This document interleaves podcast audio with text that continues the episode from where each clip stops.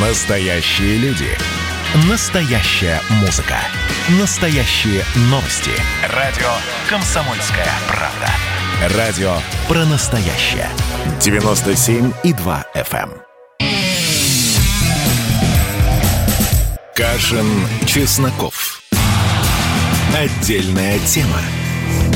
Всем привет, я Олег Кашин и по-прежнему в Севастополе Эдвард Чесноков, а тем временем оттепель пришла откуда не ждали, то есть не в лице каких-то либеральных очкариков, а буквально от тех самых дедов из Совбеза. Николай Патрушев, секретарь Совета Безопасности России, дал большое интервью в «Коммерсанту», в котором, в общем, Эдвард, а, как в свою вот это дед-совбезовская оболочку, да, в эту упаковав вполне либеральные высказывания, обращенные к Западу. То есть я расскажу коротко, ну, понятно, он сказал, что с Украиной воевать не будут, этому можно не верить, это может быть военная хитрость, но дальше он говорит, Трамп был плохой, да, Трамп э, как бы на Россию пытался давить, мы его не любили, да, надеемся, новая администрация будет нормальная, да, мы не ждем извинений за Путин убийца, американцы как бы никогда не извиняются, мы к этому привыкли, и еще вот даже на уровне второй, второго, как это называется, второго эшелона дипломатии, культура, образование, наука, надо с Западом дружить, чтобы все было хорошо, то есть буквально то, с чем они боролись до сегодняшнего вечера, да, и на агента и так далее, теперь стала политикой Патрушева, и вот буквально уже после его интервью Мосгорсуд смягчил домашний арест брату Навального и его прочим, так сказать, соратникам, да, по санитарному делу. От да, и Любови Соболь смягчил. Да, Любови Соболь, там, по-моему, даже Люси Штейн. В общем, меняется картина мира Не на то, глазах. что отменил, отменен домашний арест, взамен им запрещены определенные действия, ну, скорее всего, посещение массовых мероприятий. Это логично. Ну, наверное, да, хотя массовые мероприятия проводятся в стране. В общем, действительно интересная история. В самом деле, тоже я без иронии говорю, мне приятно слышать эту примирительную риторику как раз вот от этих политбюрошных стариков, которые, в общем, разрывают в некотором смысле наш, наш шаблон. Вот как-то так. И между тем Путин сменил главу Тувы о чем вы, наверное, в курсе, Кара ООЛ, возглавлявший нацреспублику с 2007 года, заменен Владиславом Ховалыгом. Нет, Уже. Эдвард, нет, вы не отвертитесь, да. потому что мы радиоведущие, мы должны привыкать к этому отчеству. Владислав Товарищ Тайович Ховалык. В общем, да, и Шалбан Валерьевич, предшественник э, Ховалыга, ну, наверное, давайте предположим, совсем недавно Путин и Шойгу посещали Тувинскую тайгу, и, возможно, именно в этот момент и был было принято окончательное решение тувинского вопроса, но в прощальном обращении к тувинцам вот Шалбан Валерьевич Караул а, очень настойчиво, да, он, по-моему, половину обращения этому посвятил, доказывает, что он ушел сам, для него было важно уйти 7 апреля, не потому, что у тувинцев вера в магию чисел, а потому что ровно 7 апреля, 14 лет назад, он стал главой Тувы. На самом деле, поскольку, да, вот я, естественно, поклонник Шалбан Валерьевича, потому что он яркая фигура, был, наверное, уже, да, Инстаграм его и так далее. Он забавно называет Сергея Шойгу старшим, да, естественно, реальный хозяин Тувы Сергей Шойгу. И если уход Шалбан Валерьевича будет означать ослабление Сергея Шойгу, то и это тоже оттепель, Эдвард. Да не знаю, вас э, заговорил э, какой-то демшизоидный либерал образца Нет, 89 заговорил года. не Зыгорь, не Зыгорь. Я не демшизоидный либерал, и я люблю Николая Платоновича Патрушева. Я считаю, что Николай Платонович Патрушев лучшее, что есть на скамейке запасных у Владимира Путина. Все хуже Патрушева. Патрушев номер один. Да, но все-таки я хочу напомнить, что компания относительно ситуации в Туве, она началась с журналистами. Все же помнят тот знаменитый репортаж знакомо, где обнаружили, страшно сказать, национализм тувинский в Кызыле. Ну, Эдвард, по-моему, каждый год какой-нибудь журналист сибирский добирается, или уральский добирается до Кызыла, приходит в ужас от того, что Но, это тем хуже. не менее, я не припомню такого резонанса, как у этого материала. Так далее, мы с вами в том числе говорили, если мне не изменяет память, о схемах, о том, что администрация главы Тувы, главы Тувы почти рифма, тратит э, миллионы рублей на размещение позитивных материалов СМИ. Да, не бог весь какая сумма, учитывая, что по всем социально-экономическим показателям Тыва где-то плетется в самом-самом 80-м хвосте наших регионов. Ну, в общем, да, понятно. Естественно, на самом деле, да, можно предположить, что публикации о Шалбане Валерьевиче, доведшем Туву до печального состояния, были не просто так, но так ли это важно? На самом деле, в очередной раз обновляется российская элита, и вот этот товарищевич, да, как его, как его зовут, мы ничего про него не знаем, да, фамилия Кроме редкая. того, что он был мэром Кызыла. Да, мэром Кызыла, и он проходил эти тренинги кириенковские, да, то есть, когда вот эти будущие губернаторы прыгают под танк, под поезд, там, из горы. Примерно как в фильме «Девятая рота». Да, да, да, да, да. В общем, это как раз э, руководитель нового поколения. Я думаю, его Инстаграм будет уже не такой архаичный, как у Карауола, и из него мы узнаем, как похорошела Тува при, при вот этом страшно сказать, прикол. И больше того, ведь недавно отменили железную дорогу Курагина-Кызыл, которая должна была принести светоч цивилизации в Тыву и помочь разработке местных угольных месторождений. Будет Вы знаете, ли... когда, я был, когда я был маленький, когда вскоре после распада Советского Союза а, российская пресса, ну, красно-коричневая, грозила скорым распадом России, и я помню эти страшилки, да, в газете «День», по крайней мере, в газете «Завтра», что вот даже Тува, да, они прямо говорят, тувинцы, вот сейчас достроим дорогу Куракина-Кизыл, да, и отделимся от вас, потому что мы независимые и гордые. И это было 30 лет назад. Если дорогу сейчас достраивают, ну, может быть, что-то сдвигается с мертвой точки, да. Да, у меня же вопрос другой, ведь недавно отменили эту дорогу, ее строительство, а при том понятно, что нет железной дороги, нет оптового снабжения продуктами, невозможно ввозить, например, стройматериалы, ну не самолетом и не на тувинских лошадках же их вести, а если все-таки железная дорога будет. То есть сейчас очень важный маркер, в том числе отношение к новому в Рио Тувы в Кремле. Сможет ли он продавить все-таки строительство Куракино Кызыл? А вот вы знаете, такое буквальное дежавю, потому что этими же словами, да, что вот какие-то есть критерии, мы скоро увидим, что изменилось, как похорошел Хабаровск. Мы говорили прошлым летом о Дегтяреве, когда его туда назначили, да, и как-то с тех пор о Хабаровске мы ничего особенного не говорим. Каждое вот такое новое назначение, оно сопровождается каким-то таким флером ожидания перемен, как сказали. Да-да-да, что вот товарищ Маленков надает э, коррупционерам волшебных пендалей, и колхозы расцветут. Да-да-да, но на самом деле в итоге все остается примерно по-прежнему, только с пиаром делается лучше. Но, Эдвард, если мы говорим, опять же, о Патрушеве, о оттепеле, вот тоже интересно, все, все удивляются, да, что вот как наш старый КГБшник Патрушев пошел на попятную в давлении мировой жабы. Я говорю, нет, друзья, вы не понимаете. Патрушев и есть часть мировой жабы, потому что такие же деды есть в Америке, которые всем рулят, и он же к ним летал, когда, помните, была делегация, поездка, значит, э, к руководству ЦРУ, начальник начальник СВР, начальник, начальник э, первого главного управления и, собственно, по-моему, Патрушев или, или Бортников с ними, по крайней мере, вот, они реально и есть мировая элита, которая никогда не воюет друг с другом, потому что, конечно, любой старый КГБшник поймет старого ЦРУшника.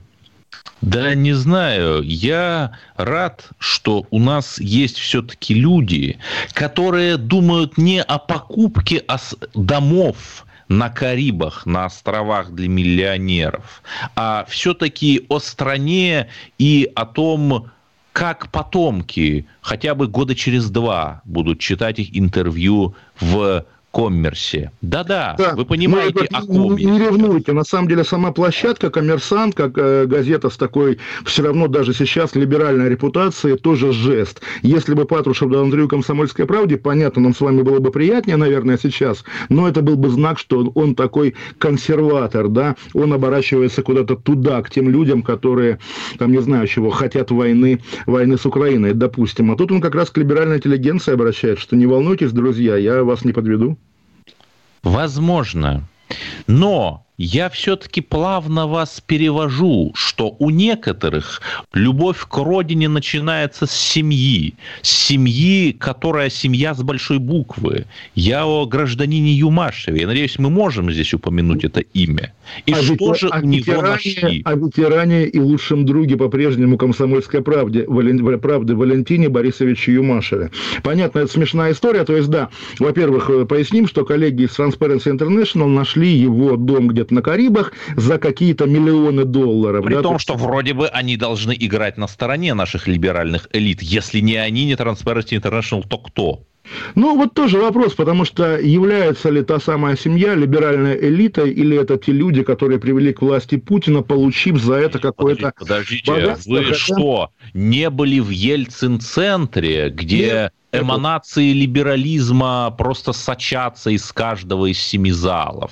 Ой, ну Ельцин-центр, насколько я понимаю, такая, опять же, игрушка для вот этой среды системных либералов, чтобы вот было где-то на территории России, причем далеко от Москвы, да, в двух часах лета от Москвы, место, куда можно прийти и почувствовать себя дома. Ничего особенного, ничего интересного. Юмашев уже объяснил, что он взял кредиты в российских госбанках, да, чтобы купить эту недвижимость за границей. Ну и забавно, что 10 лет назад назад, когда Татьяна Борисовна, его жена, пыталась быть публичной фигурой, такой, не знаю кем, русская Тимошенко. ЖЖ завела. ЖЖ давала Плохой интервью. Собчак, ни за что. Да, и как раз говорила, что если кто-то найдет мою зарубежную недвижимость, я вам ее подарю. В итоге сегодня коллеги из открытых медиа обратились как бы а, к пресс-службе Юмашевых, что мы нашли, да, отдавайте нам. На что, на что Людмила Телин сказала, нет, это другое, это не секретная собственность, поэтому мы вам ее не подарим. Людмила Телин, кто не знает, это помощник директора Ельцин-центра. Ее, по-моему, в Белоруссии задерживали, нет? А, ну, нет, я не знаю про Белоруссию, но да, она бегала в Ельцин-центре. Мы сейчас уйдем на две минуты, вернемся. И поделимся с вами инсайдом. Да, Кашин, Чесноков, вставайте с нами. Чесноков. Отдельная тема.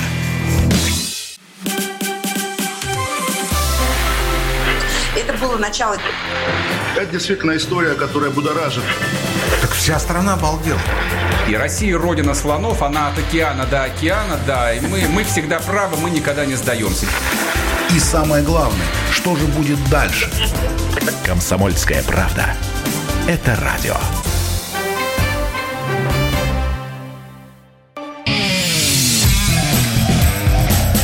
Кашин, Чесноков. Отдельная тема.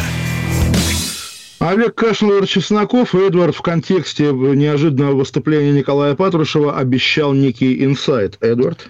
Да, есть такие облигации федерального займа, те ценные бумаги, которые Россия использует как долговые инструменты, продает их на рынке, и, соответственно, банкиры и даже иногда простые люди эти самые ОФЗ покупают. Насколько я знаю, сейчас номинал этих ОФЗ составляет 15 триллионов рублей. Это немало. И я уже здесь перехожу к инсайду. Руководство Федеральной резервной системы и Минфина США на днях сообщает наш источник с берегов Потамака. Не знаю, правило двух источников здесь не работает, ибо он один сообщает, это я сразу предупреждаю. И предположительно на этом совещании банкирам и прочим владельцам заводов, газет, пароходов скажут, продавайте российские ОФЗ, потому что эти ценные бумаги попадут под санкции в самое ближайшее время. Это, еще раз, я ни в коей мере не собираюсь обваливать стоимость наших Сказал Эдвард и Я понимаю, да, да, я понимаю, что это может быть вброс, это может быть провокация и другие страшные слова, но все же, а зачем штатам э, включать наши ОФЗ в санкционные списки? Только если они уверены, что мы вступим в войну и поможем народным республикам Донбасса. Ну, на самом деле, этим могут просто пугать, согласитесь, поэтому давайте немножко поставим наше ожидание на паузу и будем ждать. А так, э, позволю себе перейти к нашей любимой рубрике. Вот у вас схема, у меня Кашин Бинго. Сегодня в Чечне в аварии погиб бывший мэр Аргуна Ибрагим Тимирбаев. Его автомобиль упал с обрыва на трассе Шатой-Грозный. Чем известен Тимирбаев, что в его, собственно, кабинете бывший замминистра дел Чечни генерал Алаудинов дал подзатыльник к портрету Кадырова. И, соответственно, всех наказали. Многие говорят, что этого Тимирбаева убили. Но это, Эдвард, присказка, потому что героиня дня сегодня, конечно, Фатима Хазуева. Знаете ли вы ее? Звучит как Медни Мусаева или нет?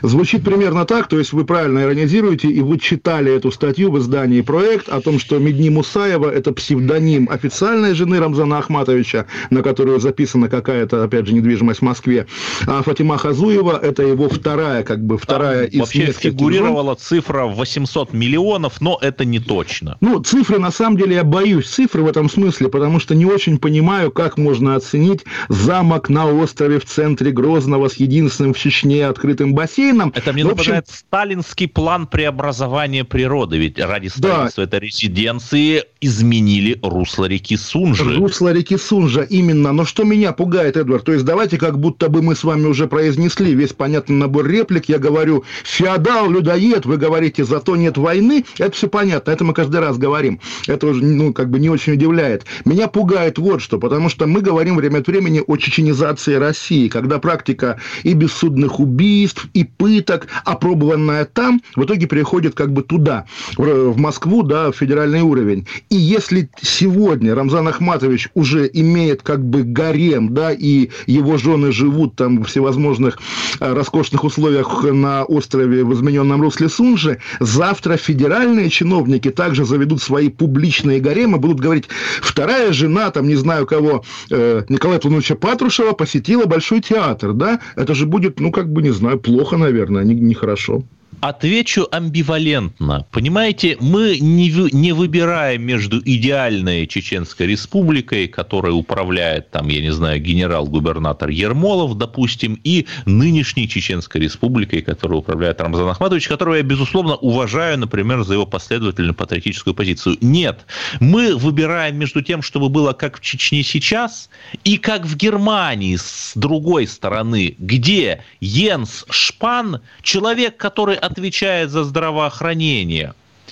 И его муж, да-да, именно муж мужчины, такая у них толерантность, имеют виллу в историческом районе Берлина – а стоимость этой виллы, которая исчисляется миллионами евро, и которую Шпан и даже его приятель никогда не могли бы купить на свои деньги, они не говорят журналистам, потому что говорят, ну, это частное дело, несмотря на то, что мы публичная личность. Понимаете, мы выбираем между вариантом Чечни, описанным в проекте, и Германией. Вот ну, этой Эдвард, вот слушайте, вы, вы так Мне сказали... Содомия вот не близка. Я, я как раз сегодня объяснял своей аудитории, что чем я, за что я люблю нашу программу, что если если э, с вами говоришь, да, то этот аргумент, который, допустим, на эхе Москвы прокатит, посмотрите на него, он за Путина, он плохой. А вы меня спросите, а почему он за Путина и плохой? И я буду вынужден объяснять даже самому себе. Вот разница как бы этих самых точек зрения, она очень полезная. Так вот, то же самое. Вот вы мне говорите, они гомосеки, да, как будто бы это меня шокирует. Да, Эдвард, они гомосеки, и это нормально. Более того, я слышал даже про российских, правда, уже бывших вице вице-премьеров, у которых муж жил, опять же, ну, не вице-премьер мужчина, естественно, да, муж жил во флигеле, потому что жить как бы с мужиком в одной комнате не круто, поэтому он как бы выходил к этому певцу во флигель. Лучше как бы, извините, чтобы все же легализовать, да, легализовать. Окей, хорошо, на Кавказе легализуем многоженство, в Москве легализуем гей-браки. Заодно и смертную казнь стоит легализовать, потому что, опять-таки, она по факту есть, как мы понимаем. Да, но все-таки я еще раз говорю, пройдет лет 20. К власти в Чечне придет новое поколение, уже воспитанное, да в том числе на программе Кашин-Чесноков, которые будут понимать, что дворец в центре Грозного с отделанным золотом интерьерами – это пошлость, да. Давно мы не произносили этого слова. И которые будут, э, ну, например, жить в трешке от корпорации пик, да, и я лишь уповаю на то, что из рабовладельческого государства, жившего по шариату, еще 25 лет назад – которая называлась Ичкерия. Сейчас Чечня превратилась в субъект РФ. Кстати, вот а давайте потом будем точно, она, да, это же эволюция лет назад, Эдвард, 25 лет назад шариата еще не было, была вполне парламентская республика. Да, не, не, после... подождите, 96-й год, Да, получается. после гибели Дудаева, конечно, премьером был Шамиль Басаев, абсолютно светские люди, как бы, да, причем я помню интервью премьер-министра Чечни Шамиля Басаева в «Коммерсанте» в те годы, да, я его обожаю, как бы, вот именно это интервью, ему звонят, говорят, а вот генпрокурор прокурор России Скуратов возбудил против вас уголовное дело. Что вы скажете? На что он отвечает? А я возбудил дело против Скуратова, пускай он приезжает в Грозный на допрос. Все понимают, как бы, что это такая людоедская шутка. Что изменилось годы спустя? Только персонаж, который говорит, а пусть он приезжает в Грозный. нет да? войны, войны нет, этого. Тогда тоже не было, Эдвард. Заметьте, тоже войны не было, и она закончилась Хасавюр... Хасавюртовским соглашением. После нее было 4 года мира, 3 года мира, да. Да, и при этом э, были э, рейды банд на Буденновск, были рейды банд на Дагестан и так далее, и так далее. Но а была зато, война, зато но не надо. Вспомню, кроме до взрывов домов, рейдов банд на Москву. А сейчас у нас есть целый президент-отель, если вы понимаете, о чем я. Да, но еще раз, это не война, это конвергенция двух систем, о которой наши с вами деды мечтали в 70-е. Терроризм как трофей, Эдвард. Терроризм Лучше конвергенция, трофей. нежели термоядерная война. Давайте, Эдвард, поконвергируемся лучше с каким-то более цивилизованным Западом. Как раз еще раз скажу, что меня вдохновляют эти тонкие намеки Николая Платоновича Патрушева на новую разрядку. Потому что, а, а с каким Западом? С каким Западом? Zoom это те самые программы для видеосвязи. Но наши православные программисты не смогли их разработать, к сожалению, уже запрещает продавать лицензии Зума для российских госструктур. И мы-то рады, мы даже с деньгами на Запад приходим, а они нас гонят, как собачек каких-то а подзаборных. У нас нет национальной гордости, или это она есть? Китайцы? Зум не китайцы, просто мне Нет, казалось, не китайцы, но у них Подождите. есть какое-то американское юрлицо, и в Нет, этом какая-то коллизия. есть действительно какие-то китайские корни, но я слабо себе представляю, что они отрабатывают китайскую повестку, а не американскую. Ну, на самом деле, традиционно скажу, что китайцам бы я доверял в последнюю очередь даже после американцев, но все же, заметьте, вот мы с вами ведем наши эфиры ежедневные через Skype. Мы пытались пользоваться Zoom, по-моему, Skype гораздо удобнее. И забавно сегодня, поэтому долой Zoom, все уходите в Skype. И забавно сегодня Дмитрий Песков объяснял, что Владимир Путин, да, пользуется Скайпом, только когда ему по Zoom, только когда ему по Zoom звонят какие-то какие иностранцы, а с подчиненными Путин общается как раз по специальной кремлевской видеосвязи. То есть, как бы русский Zoom существует, только он для высшей номенклатуры. Да, э, сайт Zoom, если вы не в курсе, zoom.us, United States. Это, в общем, закрывает вопрос, наверное, о том, чья это программа китайская или все-таки американская, да. И вполне возможно, что действительно еще в сталинские времена был протянут какой-нибудь телефонный кабель защищенный, э, Линия заполненный, ПДО. да, заполненный инертным газом, так, чтобы если к нему кто-то по- попробует подключиться, то вот этот вот кабелепровод разгерметизируется, и все узнают о попытке Zoom внедрения. полностью китайский, подсказывает мне Константин из Краснодара, по-моему. В общем, а мы сейчас уйдем, наверное, на 5 минут. 8 800 200 ровно 9702. Друзья, звоните, давайте говорить о, о гомосексуализме, о Чечне, о Патрушеве, обо всем на свете. 8 800 200 ровно 9702. Вернемся через 5 минут. Кашин, Чесноков, оставайтесь с нами. Кашин, Чесноков. Отдельная тема. Посмотрим, что сегодня Мардан скажет про Навального, а то вчера одна вода была. Журналист – опасная профессия. Надо иметь мужество говорить правду. Помните 37-й год?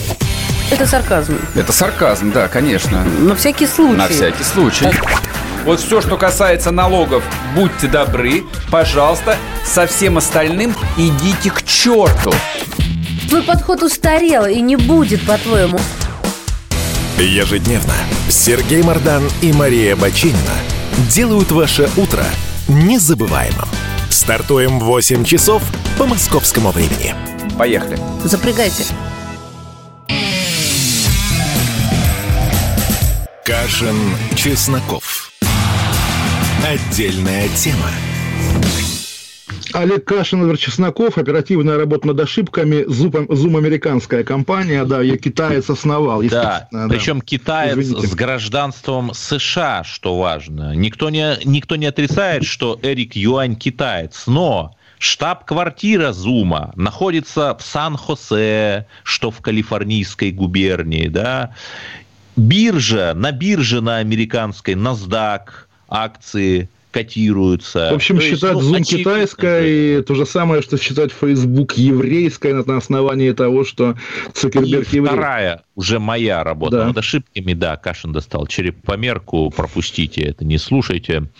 Конечно, не э, телень задержали в Белоруссии, а только сотрудницу Ельцин-центра Марину Петрушку. Это еще осенью прошлого года было. Я говорил с теле, она просто рассказала об этом как представитель Ельцин-центра.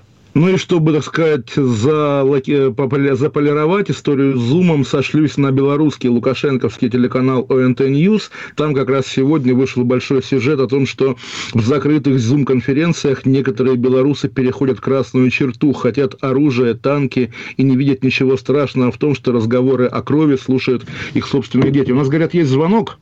Я тоже ничего не вижу страшного, если российские танки появятся в Беларуси. Почему нет? Хорошо. Виктор Москва у нас есть. Виктор из Москвы. Здравствуйте, Виктор. Да, добрый вечер, э, Олег, Эдвард. А, я вот хотел прокомментировать там последнюю э, тему предыдущего получаса, да, по поводу Германии, там а, страшных геев и вот это, наверное, всей красоты у нас в Чечне. Но, честно говоря, а, странная логика у Эдварда, да, когда, а, ну, я все-таки надеюсь, что в глубине души Эдвард понимает все прекрасно, да, потому что весь вот этот пир, да, он оплачивается, я имею в виду в Чечне, да, а, это вот в кавычках отсутствие войны, она оплачивается до сих пор там а, за счет русских регионов, да, и вся эта дань, которая платится за якобы мир, да, как только эта дань прекратится, а, как бы, да, все как бы вернется на круги своя. Поэтому неоконченная война, я глубоко убежден, что война не окончена, да, и нам еще предстоит как бы в Чечне, так сказать, поставить точку, причем, надеюсь, окончательно, да, она себе рано или поздно даст, даст знать. Поэтому вот это вот э, восхищение, там сказать, что вот лучше там а, а, тот вот зоопарк, который у нас там царит, чем там открытый гей там в Германии. Но я бы предпочел, чтобы было как в Германии.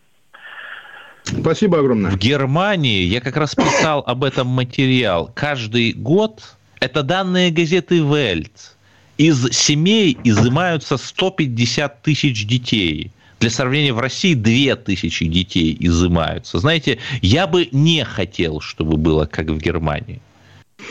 Ну, на самом деле, дети – это сложная тема, тем более, что вот эта история про то, что ребенка наряжают в костюм, в костюм Путина и насилуют, на самом деле, она очень дискредитировала все, вот как бы всю дискуссию о детях в Европе. Все сложно там, и все в разных странах по-разному. Давайте к Москве вернемся, потому что вдруг неожиданно мы как бы снова говорим о памятниках в центре Москвы. Вроде бы только что отболели Дзержинский и Александр Невский боевой ничьей. Теперь Кобзон, Кобзон, Кобзон оружейный а, переулок. И 50 миллионов рублей хотят потратить на монумент ему. Эдвард Кобзон, конечно, обесценен, абсолютно без иронии говорю, это знаковая фигура, и да, наверное, то есть я объективно, оружейный переулок, там, где Калашников, то есть через дорогу от него хотят ставить Кобзона, Мосгордума сегодня одобрила. Э, конечно, Кобзону я бы ставил не как певцу, потому что певец, он на самом деле так себе, если честно, и вот я не знаю людей, даже старшего поколения, которые не бы... любите вы жизнь Э, ну, понимаете, даже «Я люблю тебя, жизнь» пел Бернес. Кобзон тем и славен, что он перепевал многие старые песни хуже оригинала. А вот такие песни, которые Кобзон классика, их полторы штуки за 50 лет карьеры. Шекспир переписывал у Кристофера Марла. Да, прежде всего Кобзон, конечно, такая знаковая фигура на стыке нескольких стихий шоу-бизнеса, политики, криминала, большого бизнеса. И абсолютный, конечно, ну, не Фрэнк Синатра, Фрэнк Синатра дитё рядом с Кобзоном, а абсолютный, конечно, хозяин теневой жизни, вот человек, который мог решать любые вопросы, причем и при советской власти, и при Лужкове, то есть наш крестный отец. И здесь, конечно, ему нужен памятник, но при этом, с другой стороны, мы понимаем, да, что памятник ему ставят ровно потому, что он как-то э, сумел не испортить отношения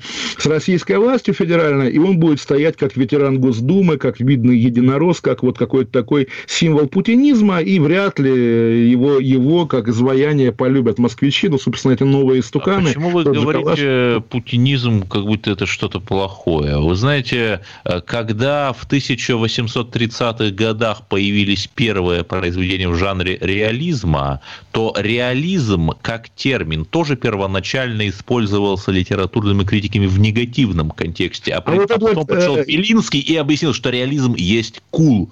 Да, разумеется, просто, просто понимаете, вот путинизм, да, там есть сталинские высотки, да, есть хрущевки, которыми застроен весь бывший русский мир вот от Югославии. Продолжай. Да, есть брежневская, там, опять же, большой стиль. А какой большой стиль у Путина? То есть, Подождите, да, вы сразу видно, что вы не были на Красной Поляне в горке городе. Это действительно очень красиво. Это большой стиль. Видно, что вы не проезжали по Крымскому мосту. Сейчас там безотносительно да, да, да, политической составляющей. Это большой стиль. Нет, Эдвард, вы путаете, это инфраструктура, да, а художественное культурное наследие от эпохи, да, это фильмы так, Пожалуйста, Красная Поляна и иллюстрации и плакаты да, к ней в исполнении да, до пинг-понга. Мы это помним. Естественно, вот такой, опять же, постмодернистский фашизм. Ну, в общем, ладно, это такая отдельная дискуссия, очень хорошая, интересная на самом деле. У нас еще звонок, говорят, да? Денис из Москвы. Денис, здрасте. Да, здравствуйте. Ну, Олег, как всегда, прекрасен, не, не перестаю это повторять. И хочу Спасибо. присоединиться к слушателю, который только что позвонил. Я хочу только добавить, что мы окончательно поставим точку вот, в войне, в этой чечен, русско-чечен, только тогда, когда русский человек, русский молодой человек будет чувствовать себя в Грозном так же свободно и, может быть, отчасти вот так безбашенно, как чеченский юноша в Москве. И Подождите, я женщина... был в Грозном, я ездил туда один, одинешенек, и вполне свободно себя чувствовал. И в компании Эдвард чеченских хипстеров, да, но, естественно, вы бы не стали танцевать да, русские танцы Лебединое озеро, да, перед памятником Ахмату Кадырову, если он там еще стоял. Слушайте, Поэтому... да и сейчас, в общем, про лезгинку это миф, да, лет 12 назад я прекрасно помню, как на манежке собирались и танцевали, а сейчас нет. Да, а про торговый центр европейский, драки возле него, как бы все такое, это тоже миф, очевидно, да?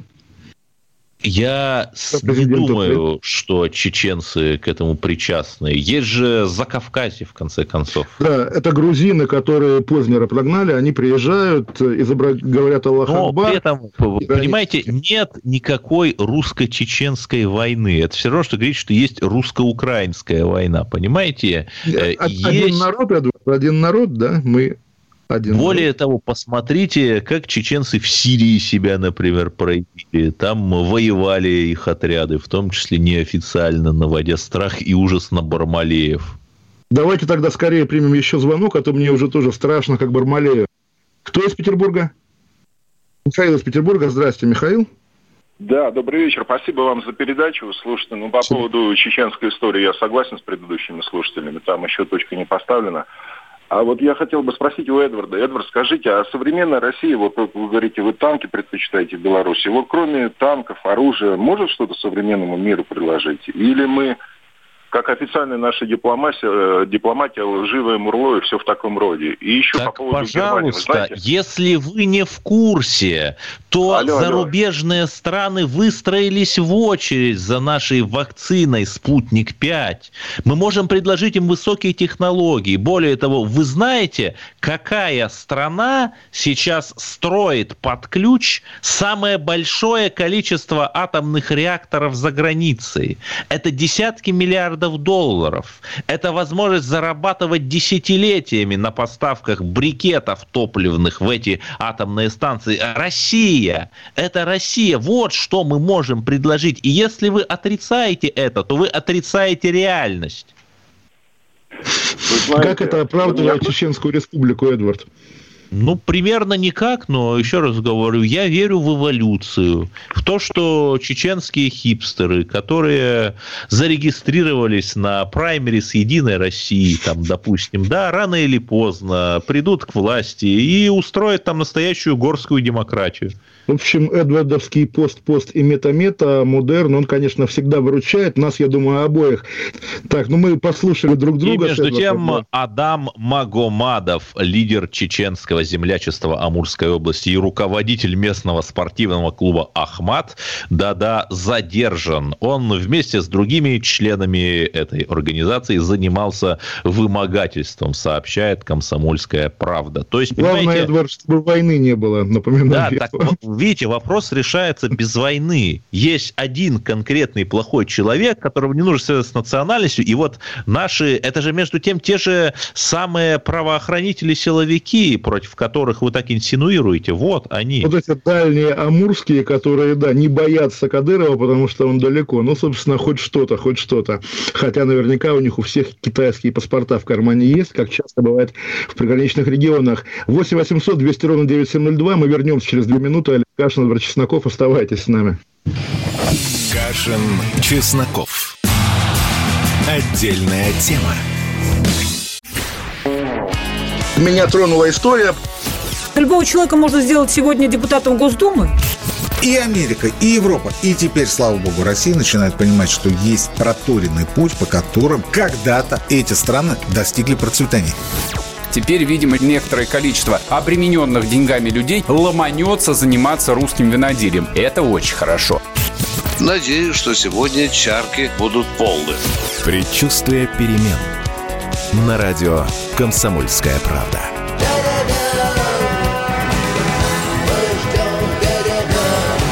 За все хорошее против всего плохого.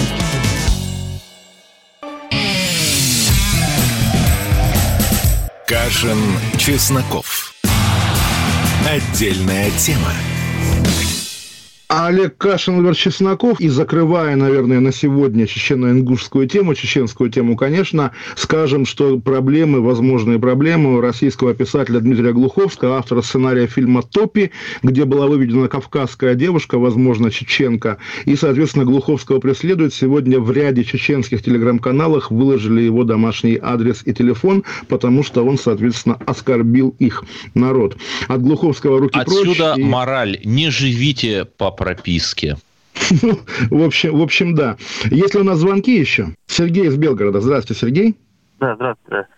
Да, это вот Эдвард по поводу атомных станций, которые строят, говорит, э, очень много. Но он же не говорит, что это строится не все бесплатно, и когда они себя оправдают, это еще тоже неизвестно. Например, та же самая в Турции, но я думаю, что и не только там.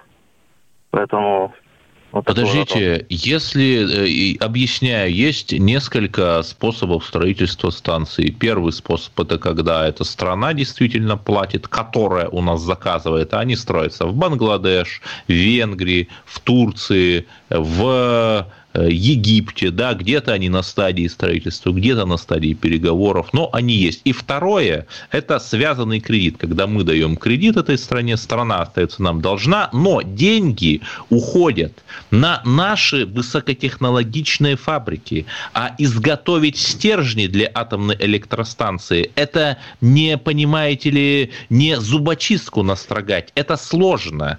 И наши русские рабочие получают деньги за то, что мы экспортируем атомные электростанции. И если вы против, если вам этого не нравится, то значит вы против того, чтобы русские рабочие жили достойно и богато.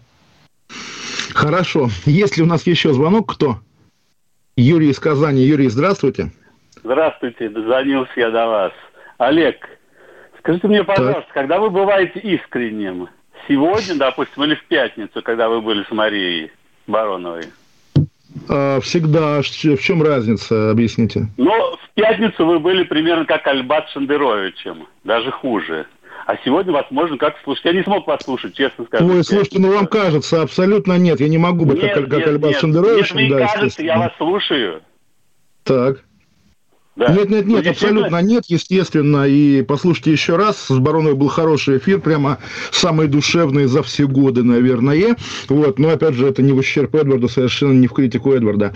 Хорошо, спасибо большое. На территории Запорожской области русский язык больше не считается региональным. Такое решение принял окружной административный суд и этому порадовался уполномоченный по защите государственного языка украинского, то есть Тарас Креминь. А я напомню, что при Януковиче в 2012 году в Запорожье и еще 13 областях русский получил статус регионального. Вот та самая cancel culture. А под рукой у меня нет э, учебника истории Украины, и я не помню, кто переименовал русский город Александровск, э, собственно, в честь запорожских казаков. Кто это был? Кассиор, Каганович или Хрущев? Кто-то из организаторов Голодомора. В общем, это советское название. Одно слово. Они. Ну, в общем, да, они, поэтому что называется Александровский еще будет русским, тоже хочу выразить такую робкую надежду, по крайней мере. 8 800 200 ровно 9702, звонки, звонки, нет звонков. И это через... Владимир из Москвы. Владимир из Москвы. Давайте. Алло, здравствуйте. Здравствуйте. Олег Эдуард, у меня нету точных данных, я просто за Чечню просто что хотел сказать.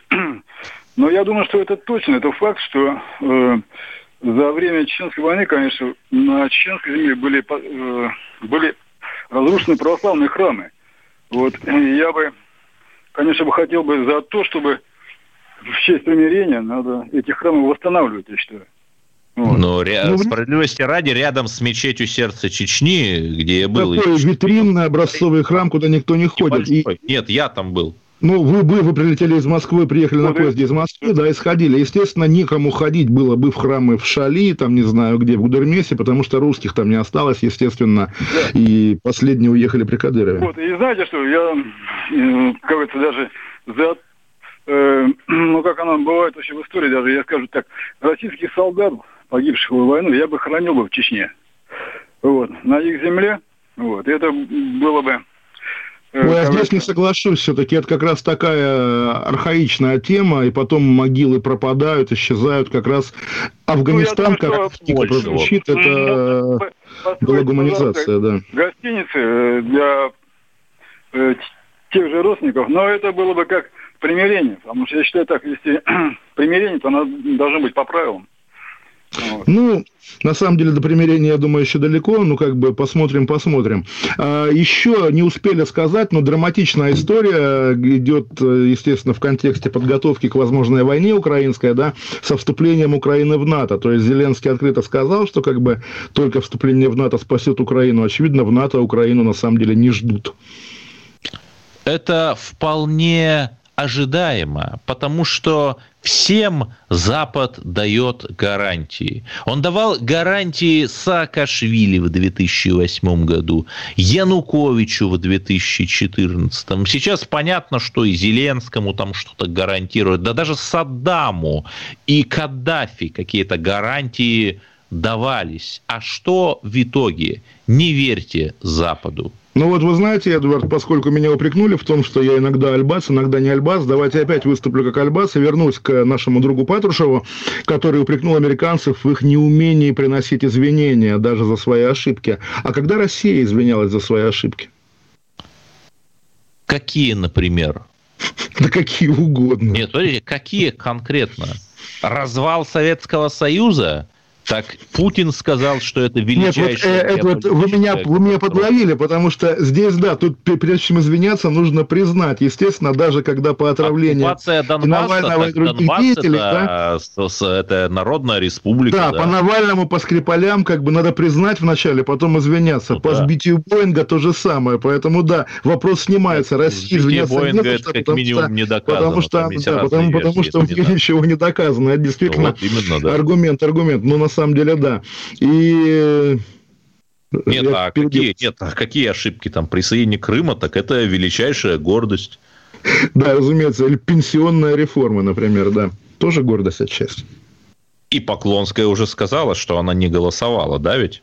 Поэтому она не попадет в Госдуму следующее, очевидно. Я думаю, Зато вам... наш дорогой друг э, Евгений Примаков сказал, э, писал когда-то, что вот он э, все-таки считает этот закон о пенсионной реформе недостаточно проработанным. Так что нормально, у нас есть самокритика. Ну, естественно, на самом деле я не удивлюсь, если под какие-нибудь там, не знаю, выборы эти или 24 года его еще и как-то скорректируют в пользу народа. Конечно, скорректируют. Другого выхода у нас нет. Потому что в 1937 году страна отпраздновала столетие Пушкина. И люди поняли, что уже можно. Оказывается, у нас э, не 20 лет стране там, а несколько больше. У нас есть ценности и так далее. А сейчас мы празднуем 800-летие Александра Невского практически на государственном уровне. Их не поставили, а между тем к администратору телеграм-бота «Глаз Бога», на самом деле, да, плохого канала, где можно пробивать людей по базам данных, прямо сейчас пришли полицейские, ломают дверь в его квартиру. Все драматично, и, возможно, мы завтра об этом Это поговорим. Потому что есть закон бумеранга, есть закон ответки. Понимаете? Глазу Бога сейчас на набутылят. Глаз Бога, как говорится. А мы с Эдвардом прощаемся до завтра. Олег Кашин, Эдвард Чесноков. Спасибо, что были с нами. Всем пока. Всех обнимаем. Кашин, Чесноков. Отдельная тема.